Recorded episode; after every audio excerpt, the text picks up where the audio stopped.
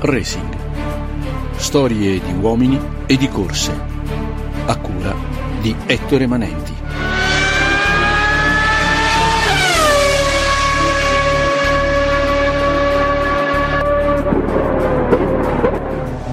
Porsche 917.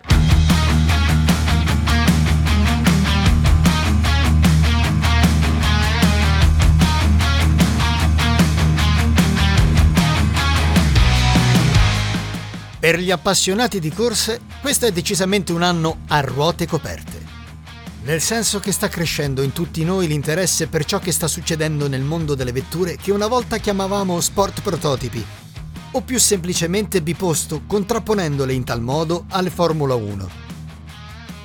I recenti cambiamenti regolamentari hanno portato diversi costruttori, fra i quali la nostra amata Ferrari, a sviluppare vetture destinate al FIA World Endurance Championship, per gli amici Campionato Mondiale Marche.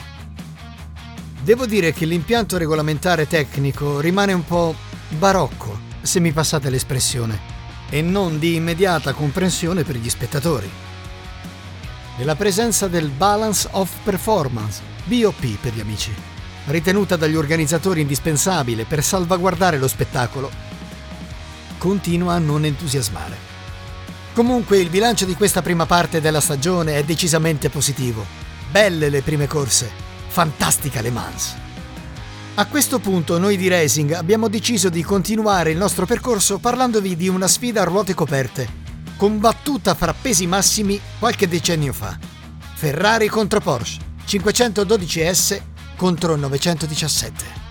Sperando che ascoltiate anche questo racconto che abbiamo voluto dividere in due episodi vi spoilerò la fine. Questa volta ci hanno fatti neri.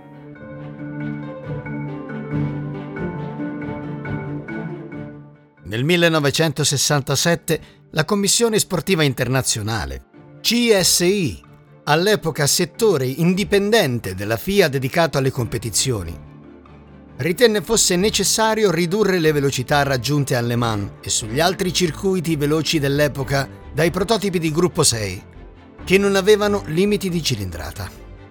Lo scopo, non palesato ma ovvio, era anche coinvolgere nelle gare di durata le case costruttrici dei motori da 3 litri utilizzati in Formula 1. A questo scopo venne istituito un nuovo campionato internazionale Marche nel quale avrebbero gareggiato le vetture prototipo di gruppo 6. Consapevole però che pochi costruttori erano pronti, la commissione decise di ammettere anche vetture sport di gruppo 4, purché prodotte almeno in 50 esemplari. In tal modo si voleva allargare la rosa dei concorrenti a vetture già esistenti, come la datata Ford GT40 Mark I e la più recente Lola T70. Ma non era sufficiente. Nell'aprile 1968 la CSI annunciò allora che, visto lo scarso numero di iscrizioni per la categoria degli sport prototipi 3 litri gruppo 6, a partire dall'anno successivo sarebbero stati sufficienti 25 esemplari prodotti per poter competere nel gruppo 4. La Porsche non se lo fece ripetere.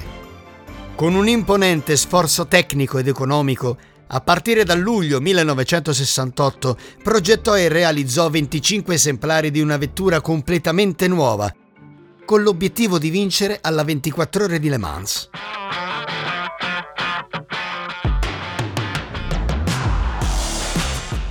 Partendo dalla 908 e utilizzando la migliore tecnologia, in breve Porsche sviluppò la 917 venne realizzato il primo motore della casa a 12 litri, ottenuto dall'unione di due monoblocchi del 6 litri boxer di 2,2 litri della 911R.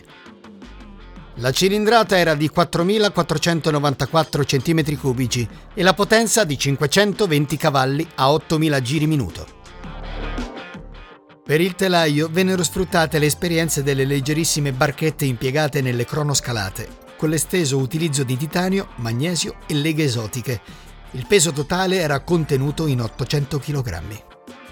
Alla prima ispezione da parte dei commissari della CSI, solo tre vetture erano complete e 18 ancora in linea di produzione.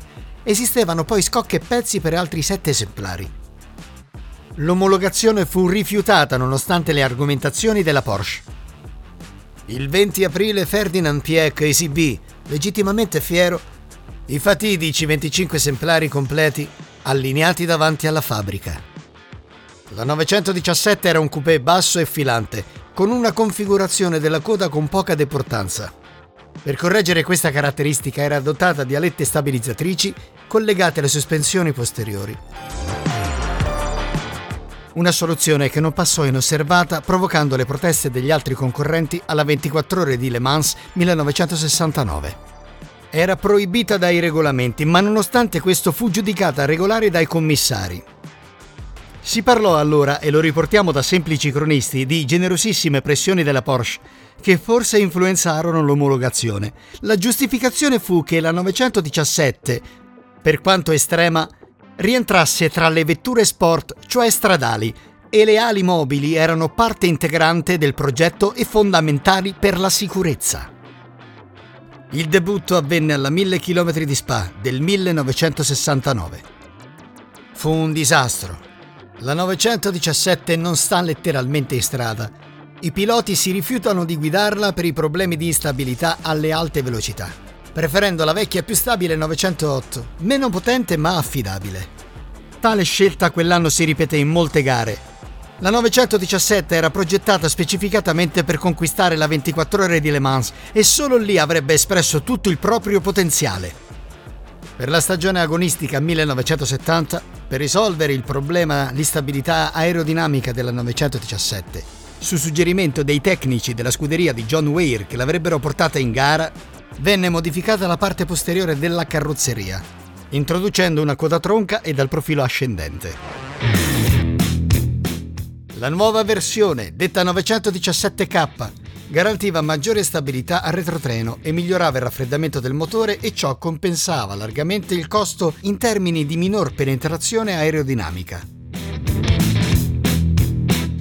Il motore definitivo aveva una cilindrata di 4.907 cm3 ed erogava 580 cavalli.